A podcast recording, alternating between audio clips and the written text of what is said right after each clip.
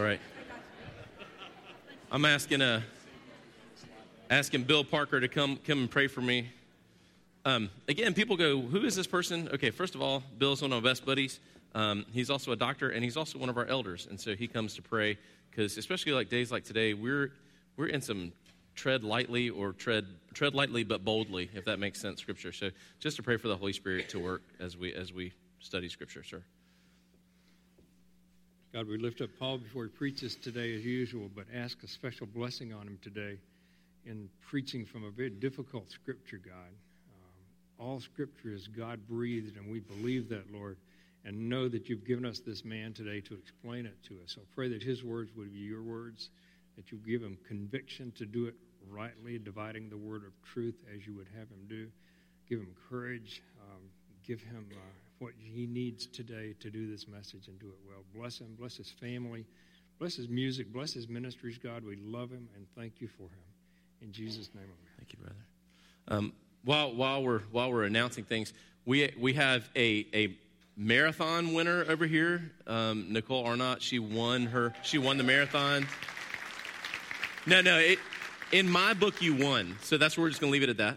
Um, the, Pat Pat Joyner, are you here this morning? Pat's probably sleeping his dancing feet off. Pat, we, but so Pat did Dancing for the Stars, but this morning we actually have the Dancing for the Star champion and the runner-up at church this morning. So Mr. Phil Payne and Mr. Randy Sane, Payne and Sane, I think they need to become a hip hop duo group. Um, Insane and the Pain or something like that. So anyway, but they're both here. Give them a big hand. They won last night. And then on a more on a more on a more serious note, uh, I want us as a congregation to uh, pray for a friend of mine. Her name is Miss Erin Sipe. Uh, she has got um, uh, cancer and just not good news these days. But um, you know what?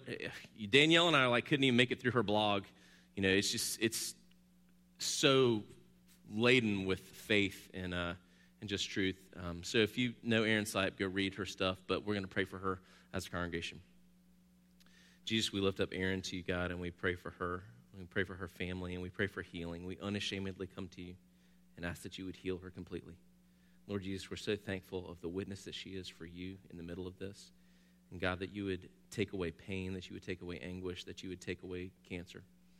And Lord God, we ask this in your name, and we also just confess that we know that you cause all things to work together for your good and your glory for those that are called according to your purpose. And so, Lord, we also just pray that you would be glorified in this because we know that's what Erin would want.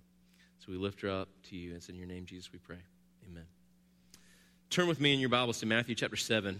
And I know that we read 13 and 14 and we ended on that last week, but we're going to pick that up because it's the, it's the, it's the hinge through which we get to the rest of the, the end of the Sermon on the Mount as well. So we're going to read that again. I'll briefly touch on it because we taught on it last week. Matthew 7, starting with verse 13. You can enter God's kingdom only through the narrow gate. The highway to hell is broad and its gate is wide for the, for the many who choose the easy way. But the gateway to life is small and the road is narrow and only a few find it. Beware of false prophets who come disguised as harmless sheep but are really wolves that will tear you apart. You can detect them by the way that they act, just as you can identify a tree by its fruit. You don't pick grapes from a thorn bush or figs from thistles. A healthy tree produces good fruit, and an unhealthy tree produces bad fruit.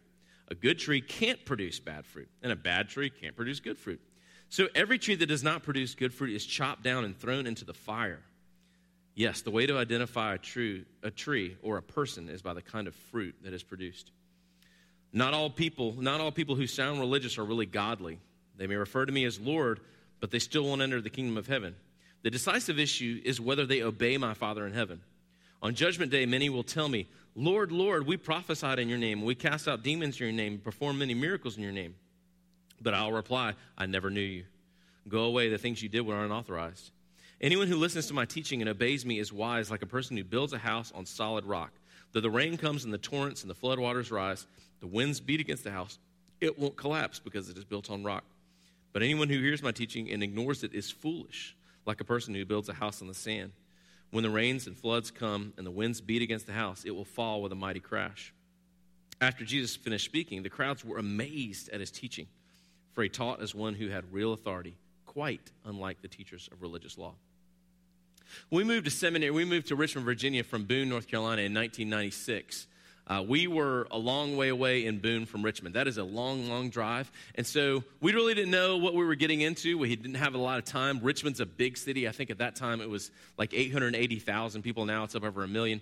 Um, so we didn't have time. We couldn't go. We just knew where the seminary was, and we knew like there's a few places that don't live there, don't live there, don't live there. And the seminary had kind of a concierge guy, and he was supposed to like help you find where to live and stuff. Now I know that he was a moron. But we had kind of narrowed it down to, and really it was simply like, what place does not require so that a $1,500 deposit, which we didn't have. We had like eight nickels at that time. But anyway, and so we kind of came to him and we are like, hey, listen, we, have got to, we, are down here this weekend. We're going to, we need to sign a lease. I've got to buy some textbooks. I got to sign up for classes, all these kind of things. We, we, we can't do it. It's a five hour drive. My wife has a job. I was the area director for Young Life. We just can't take a ton of time off until we're ready to go. Where should we live? And we narrowed it down to two places. One place was called Marblehead, and one place was called London Town. And so we kind of were leaning towards Marblehead. It looked really nice. Looked really nice. London Town, we are kind of like, eh, we could deal with it. It was maybe a little bit closer to seminary. So we are kind of like, uh. so we, we said, what should we do? And he said, listen, stay away from Marblehead. That place is terrible. There's drug deals going down there. It's awful. I wouldn't send anyone there. What a complete idiot. Marblehead was the nice one. We did not realize that the police called London Town, which is where we moved, where we signed the lease, where we made the deposit, they called it Lock and Load Town. I'm not making this up. So we moved to Lock and Load Town. While we were there, our building was set on fire. While, while we were there, you'd roll up on a random, like we'd be coming home from church on Sunday afternoon, and everyone's out on their front step drinking. Well, the, the point is that false leadership, false teaching, false prophecy, false counsel, it's not benign, it is dangerous, and there are consequences from it. And so Jesus is coming and he's drawing you to a very specific point here. And he said, Listen, we can't wrap up the end of the Sermon on the Mount with just some nice, hey, this is all about grace and I love you and do what you want to do. I'm Jesus. You know, doesn't do that. This is there is very so much here where he's saying there is coming today where judgment is going to take place and true discipleship is what's at stake. True discipleship is what's at stake. And so he ends with this kind of, you know, this is not the Jesus of the warm and fuzzy precious moments in the, in the front of Lifeway. This is the Lion of Judah we're hearing. And notice that the people respond at the very end going, whoo, nobody else teaches like this. So we're going to jump into that. But let's, let's first look at the text in verses 13 and 14. And, and I'll just briefly go over this because we talked about it last week. But verse 13 and 14, just remember, the rest of this hinges on this. He's saying, listen, there is a way that seems right, but it's actually very easy, and a lot of people find it, and it's not the way that leads to life, it's the way that leads to death. And the narrow way, the narrowness, that which might crush you, that which might seem burdensome, but the narrow way is actually the true way. And not a lot of people go that way because it's hard. And he says, so false teaching, we, we're going to come out of talking about false teaching, and we're going to get to this whole, the broad way that seems easy, that a lot of people go in the narrow way. So when we get to verse 15, you want to make a quick note to go back and look in your Bible, verse 15 is actually referring, Jesus is referring back to the Old Testament here in a couple very specific places. In Jeremiah 6 13, and then in Ezekiel chapter 13, so those are easy to kind of remember, both places God calls out the people in the nation of Israel who are false teachers and false prophets. And he says to them, Listen, you all are teaching these false things, entrapping and enslaving and tricking others into your point of view so that you can take advantage of them. You're wicked. You are absolutely perverse in what you're doing. And so Jesus is drawing an absolute parallel to those, and he's saying, False prophets and false teachers they offer an easy alternative, or what seems like an easy alternative to the gospel. And then we would say again, and by way of commentary, that their teaching kind of sounds okay. It sounds all right, but it deceives those who are not anchored in the truth. And so, again, we point all the way back to the house that's built on the rock. It's anchored in the truth, something other than itself. And so, those that are not anchored in the truth are easily deceived because it looks like something else. And then he wants to give you this analogy of what it is. He says, listen, you know, this type of bush might look a lot like this type of bush, but one produces fruit and the other one doesn't. You know, and so he says, so we're going to talk about how you know. And so verses 16, 17, and 18 are actually not a philosophical idea. They're actually an ethical test that you can apply to false teaching or any kind of teaching for that matter. He said there's an ethical test for prophecy and teaching in verse 16, 17, and 18. He, Jesus is saying, what is professed must be seen in someone's practice. What is professed must be backed up by practice. And so then, this is actually another parallel going back to Isaiah 5, 1 through 7. In Isaiah 5, 1 through 7, God begins, and he starts this even before Isaiah's call, and he starts talking about this unruly nation of Israel. But he says, Listen, I, you're like a vineyard, and I spent all kind of time tending you. I put a wine press in the middle, I put a watchtower so that people wouldn't come in. All of those things I did. And yet, even with all the care, you who were supposed to produce good fruit, produce sour and awful grapes. And he says, Because of this, I'm going to punish you. You're going to have my wrath. And so this is, an, this is totally a tie back to this because we're going to remember that Jesus doesn't say, Come as you are and be as you are always. He says, Come as you are and I will change you. That is the whole conversation he has with Nicodemus in John chapter 3. He doesn't say, Nicodemus, do what you want. He says, Nicodemus, you must be born again. And so, yeah, God is absolutely the one that's in the process of turning thistle bushes and thorn bushes into cherry trees. God is absolutely the one that turns brambles into peach trees. That's what the gospel does. But false teachers are, you don't need to be radically changed. You can just, you don't need to surrender. Just keep doing your thing. There's an easier way. And, and Jesus says, no, no, no. That's, that's the ethical test I'm trying to tell you about. Whatever fruit you produce comes out of what has happened in you. And if God has radically transformed you, guess what? There's going to be a radical transformation in the fruit that you produce in your life. And so, at the root of all teaching, we would get to in verse 18, the root of all false teaching, the root of all false teaching is that the gospel isn't enough. That's the root of all false teaching. Now, again, I don't want to preach to people that aren't here this morning. So I'm assuming that there are no Jehovah's Witnesses or Mormons in the, in the audience. Those are the easy places we can go, and we can jump on them with false teaching. But there's so much other false teaching that finds its way with little fingers into our lives that we do need to analyze. So when you get verses 19 and 20, verses 19 and 20 talk about this final judgment that's coming. And, and, and, he alludes to it here, but he says, you know, a final judgment is coming. And in verses 19 and 20, he would say, a mere profession of the lips, a mere profession of the lips is not enough. John the Baptist said the same thing in Matthew 3:10. And he called out the religious leaders that were coming down to be baptized and he says, "Listen. Listen, come on now. Don't just be up there talking with your lips, but then don't do it with your lives. Don't you, you, you, you people, you can't just do this and not have real repentance. You can't, if you say this, you have to profess it and then practice it. And so Jesus is saying, Your actions are going to show me whether your faith is real or not. Anyone can profess things, but do your actions back them up? Let me get to verse 21. And verse 21 is actually a continuation, but now he's being more, more explicit.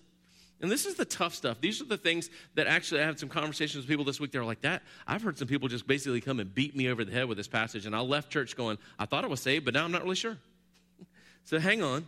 So verse 21 is, an, is a continuation, but now he's more explicit. And so what he's saying is, he says, listen, you may know the vocabulary. You may be able to call me Lord, Lord. By the way, Christians, we pray in our own language. And then what I mean is, it's an American Southern language. You know, have you ever noticed that, like, when you and I have a conversation, I say, hey, listen, I'm going to go to the store because I need to buy this. But when you pray that out, it's just Jesus, I'm just going to go to the store. And if you would just protect me while I'm there, it would just be great because I just need to, you know. We know the vocabulary. We, we pray for hedges of protection. What are they made out of? I don't know. But anyway, and Jesus is like, listen, you know the vocabulary.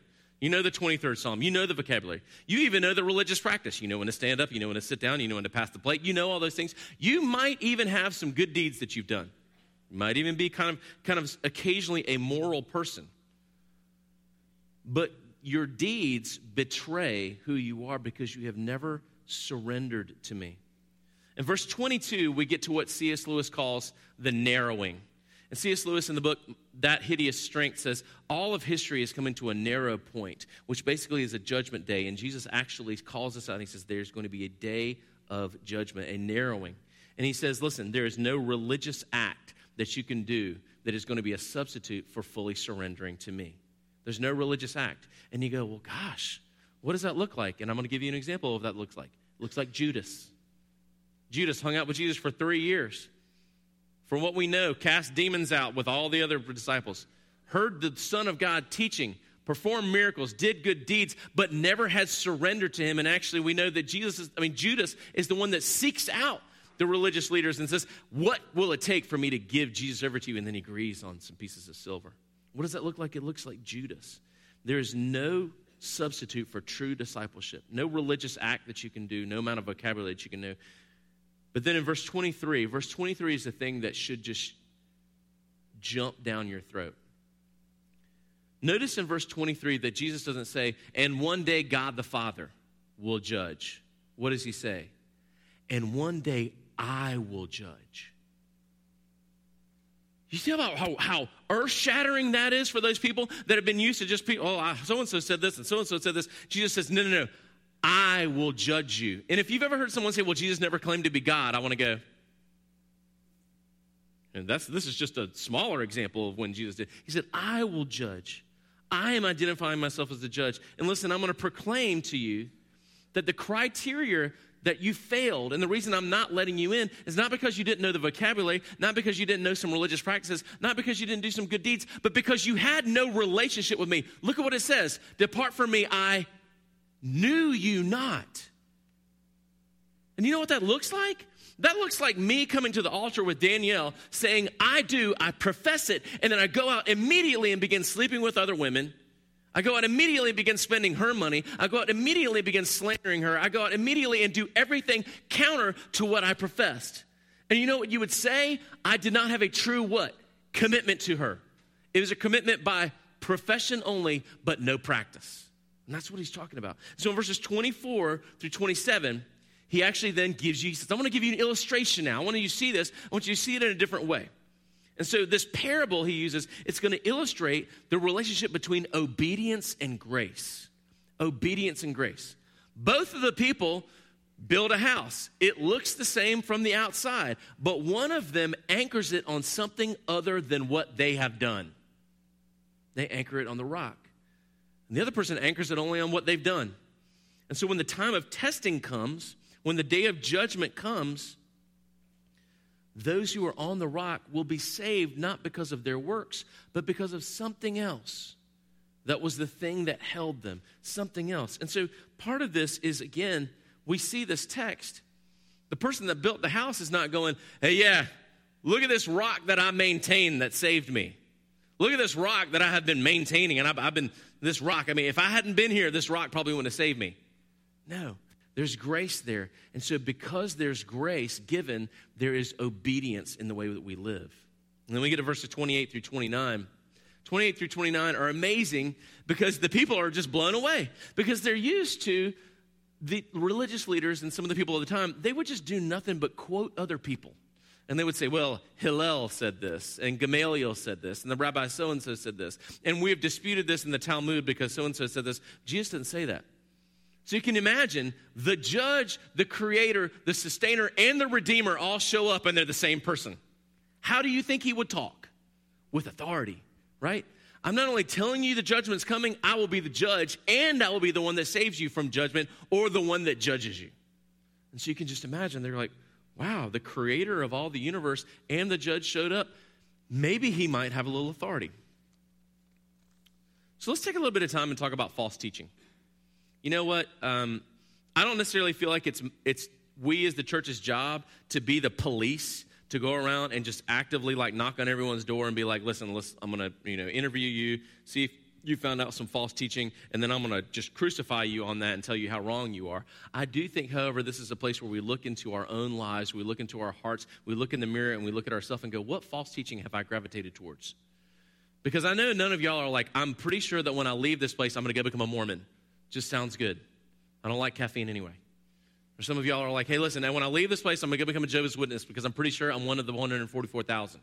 Now, I don't, I don't think y'all are doing that. That's not the kind of false teaching that I'm necessarily worried about, but there are all kind of false teaching that come out in false prophecies. And I want you to know why you believe what you believe so that you can have a good conversation with someone that might be in it, but also that you can be, guard, be on your guard against it. And so, first concept is this False teaching arises when you think the gospel isn't enough, but it finds a foothold in your life when you realize that you can use false teaching to protect an idol. False teaching arises when you think the gospel is not enough, but it will find a foothold in your life when you realize that you can use false teaching to back up protecting an idol or a favorite sin in your life. If a false teaching will protect that, you will nurture that false teaching and it will find a, it will find an absolute foothold in your life. And so when you come and we look at this text and we look at verses 15 through 20, Verses 15 through 20, I want you to realize there's a phrase. Verse 15 through 20, I would talk about this phrase of tickling your ears. Have you ever had something that tickles your ear? Like, you know what? I mean, like, what will happen is, like, you're sitting at a table with a lot of people, and that was us last night, and someone around the table mentioned something about Tar Heels, and I immediately was like, and there's all this talk around, but I was like, tickle my ear. What was that? That's what tickling your ear looks like. It's like it's being in a crowd of people and you hear somebody say your name. You don't know them, but you go. Or you hear someone say, Dairy Queen Blizzard, and you go. That's, that's what it is in my family. False teaching will first tickle the ears of people that are impatient for harvest. False teaching will tickle the ears of people that are impatient for harvest. Because when we look at verse 14, he, he begins to describe to you, he just goes off on this tangent and he starts talking about fruit. He starts talking about fruit. Anyone that's ever planted fruit, it is a, or a vegetable, it's a lesson in what? Patience, right? I mean, like, I, I'm used to like walking out and water and I'm like, all right, let's go. I want to just see you go, and then just, you know, apples start going. I mean, it's a lesson in patience. It's a lesson in patience. Fruit just doesn't automatically happen. So part of it is that false teaching will tickle the ears of people that are impatient for the harvest because if you are not willing to wait to see the fruit of a teaching that might be a little bit sketchy, you're going to get tricked. Guess what? False teaching, if you're in the time of not fruit producing, a, a, a bush looks like a bush. But if you were to wait around, even if you didn't know anything about horticulture or agriculture, if you waited around just long enough, all of a sudden you'd realize, oh, look, there are little small fruit looking things on this one, and this one's just getting thorns. One of the biggest ways I think that younger Christians, especially, get sucked into false teaching is because they want to shortcut all of the other things. They're like, how can I just go ahead and get to being a successful Christian? What can I do? What can I do to have a successful, wonderful Christian life right now, apart from obeying? Sound really good. Can I have the Chia Pet version of that?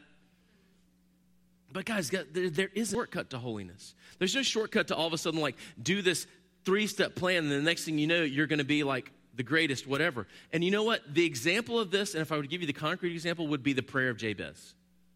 The prayer of Jabez, I have no clue how so many people got sucked into that years ago, but essentially it was listen, all that praying and all that studying the Bible and all that going to church and all that worship, I'm watering it down some. All that's great, but if you would just pray this simple prayer every day, God would be on the hook to give you this, this, this, and this. Doesn't work that way. Doesn't work that way.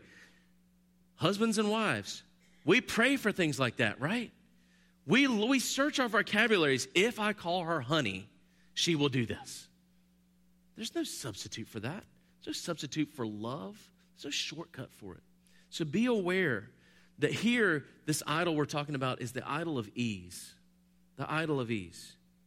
What's easier, to simply profess it and name it, or to actually obey and do it? So be on your guard for the idol of ease. The second one comes from verses 26 through 27. So verses 26 through 27. But anyone who hears my teaching and ignores it is foolish, like a person who builds a house on the sand. When the rains and floods come and the winds beat against that house, it will fall with a mighty crash.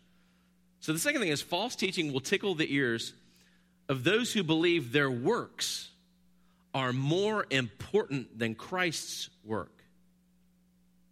And they actually expect that what they build can stand up to the judgment they believe that what they built in their life can stand up to the day of judgment versus what Christ has done for them on Calvary. And so here the idol is morality. Here the idol is morality. And you're like, morality can be an idol? Yes, morality can be absolutely an idol. Because in this situation is actually they believe that salvation is gospel plus works equals salvation, which we know that the salvation is gospel plus nothing. Grace plus nothing equals salvation. But why would morality then be an idol? Morality is an idol for the same reason. Not that morality is a bad thing. The best idols tend to be good things. The best idols tend to be good things. Money. Never in the Bible does it say money is evil. It says money is the root of all evil. Nowhere in the Bible does it say sex is evil. God created sex. Nowhere in the Bible does it say your children are evil or your job is evil or any of those things. And in the same way, Morality, certainly not evil. But if you use morality as a way to elevate yourself above other people, to put yourself in the position of God, remember we talked about that a few weeks ago? If you use morality as a way to then have God on the hook, you're getting leverage on God. God, look at what all these things I've done. You better do this for me. And then all of a sudden, morality becomes your idol, and you're living in a way where you're getting leverage, you think, leverage on God, so that then He will have to do whatever for you. So there, the idol is morality. I'm trusting in more of what I've done than trusting in what Jesus Christ has done. Verse 15. Verse 15, I'll read it again. Beware of false prophets who come disguised as harmless sheep, but are really wolves that will tear you apart. What does a wolf look like? You know what? I mean, like, for the most part, wolves look like a lot of your guys' dogs. Every time I see some of y'all, the Burnhams have a wolf living with them, basically. He's a German Shepherd. Every time I'm like, they got a wolf. Oh, it's a German Shepherd. Okay. But you know, what, we, we don't think about wolves, and we're not living in the Yukon or anything like that, but this viciousness. But what does that look like when it comes to false teaching? And, and, and it looks like this false teachers will tickle your ears because they will try to get you a, to agree with their own personal idol and make it your own idol because they believe that if they can get a majority that that will equal legitimacy case in point the entire prosperity gospel by the way that's the idea that god has called christians so that they would be wealthy and healthy all the time that's the prosperity gospel do you know what that is that's one person who had the idol of greed in their life and they sought to create a teaching and a false teaching around it so that what? Other people would believe it as well. And then the more people that believe it, well, it's got to be legitimate. You know why I know this? People are Duke fans. well, if you're a Duke fan, well, I should be a Duke fan too. Why? I don't know. Do you know anybody that went there? No. But I don't like that other lighter color blue. I like the dark color. Okay, good. You know, I'm just kidding. I'm kidding. I'm kidding. But you see, you see, sometimes you're like, how do people they get people to go along with them on this teaching? Well, if you if I can get you to embrace my idol, I feel better about it. Maybe I'm onto something here. Maybe the gospel isn't enough. Maybe we need the gospel and. And so that that takes its way to going and looking at these cults of false teachings. Well, if you like sex, then maybe having 45 wives is not a bad thing. And if I can get you to agree with me and participate, then we'll all be in it together. And the more people we have, the more legitimate it is. What did he say? The road is broad and many people find it, but it is the highway to hell. The idol there is sin. The idol is sin. We want to reclassify something that God has called sin, not sin. And this is one of the most prevalent things in our society today. Whether it is greed, whether it is about human sexuality, if I can teach you falsely because I have an idol that I want to protect, and get you to agree with me, then we can become more of a majority than a minority, and then those other people will have to listen to us. You don't believe me? Look at our denomination. And then finally, actually, um, I, will give you a scripture that kind of just shows you how Jesus, Jesus feels about that in Mark 9 42. He says, Woe to those that would cause others to sin. It would be better for them to be having a millstone tied around their neck and tossed in the river. That's what he has to say to those false teachers. And then verse 21. Verse 21, not all godly people, not, excuse me, not all people who sound religious are really godly. They may, may refer to me as Lord, but they still won't enter the kingdom of heaven. The decisive issue is whether they obey my Father in heaven.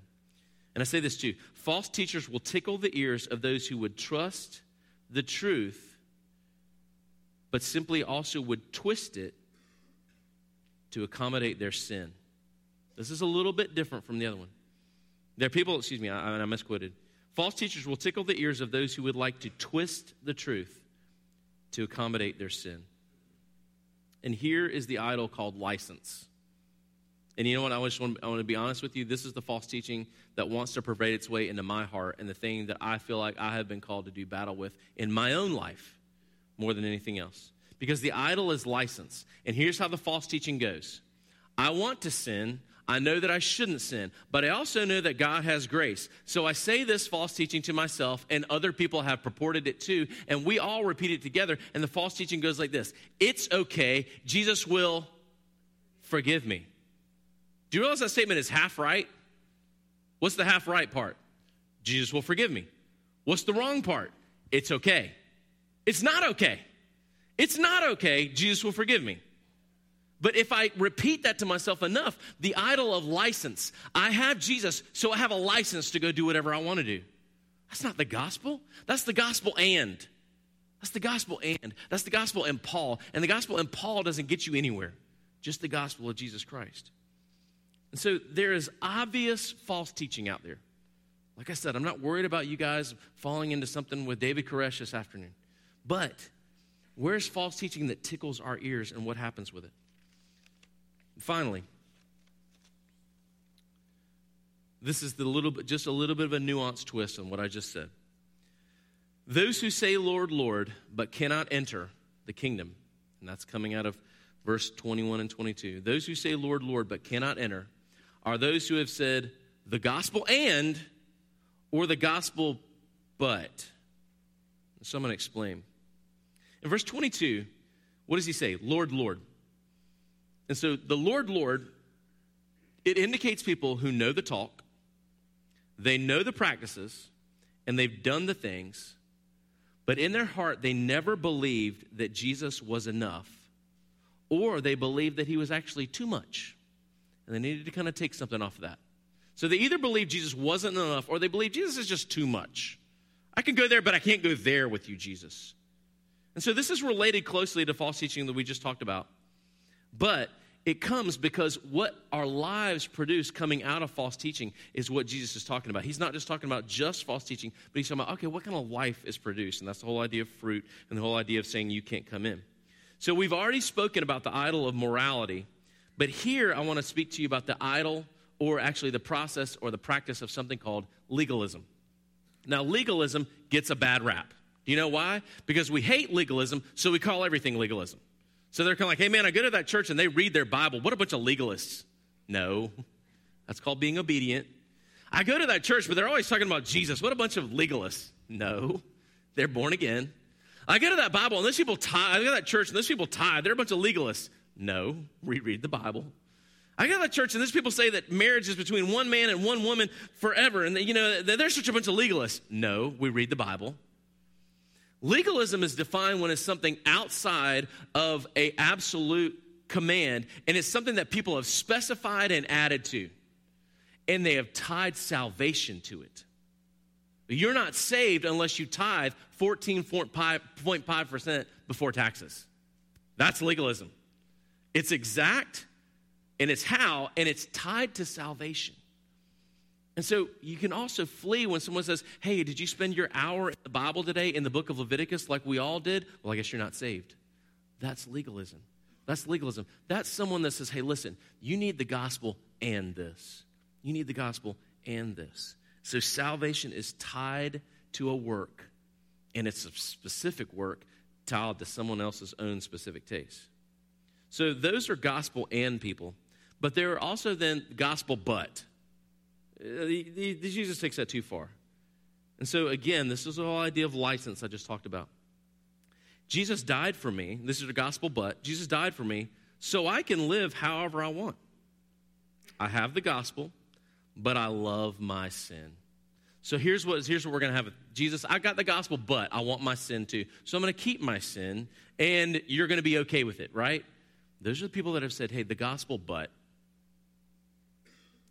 and that's why Jesus says, Listen, depart from me. You never accepted my authority. You never surrendered to me. Surrender is not like when we surrender, if, if the United States surrendered, that doesn't mean like West Virginia gets to go do what they want to do. They do anyway. But anyway, that means we, sur- we surrender. It's a full on thing. And so to oversimplify this, to oversimplify but in a way, just at least you can grasp it, is that what he's talking about here is that at the day of judgment, those that are true disciples will stand before the Lord and they will say, Lord, Lord, we did not do one single thing to make ourselves worthy and to put you over the barrel to let us in.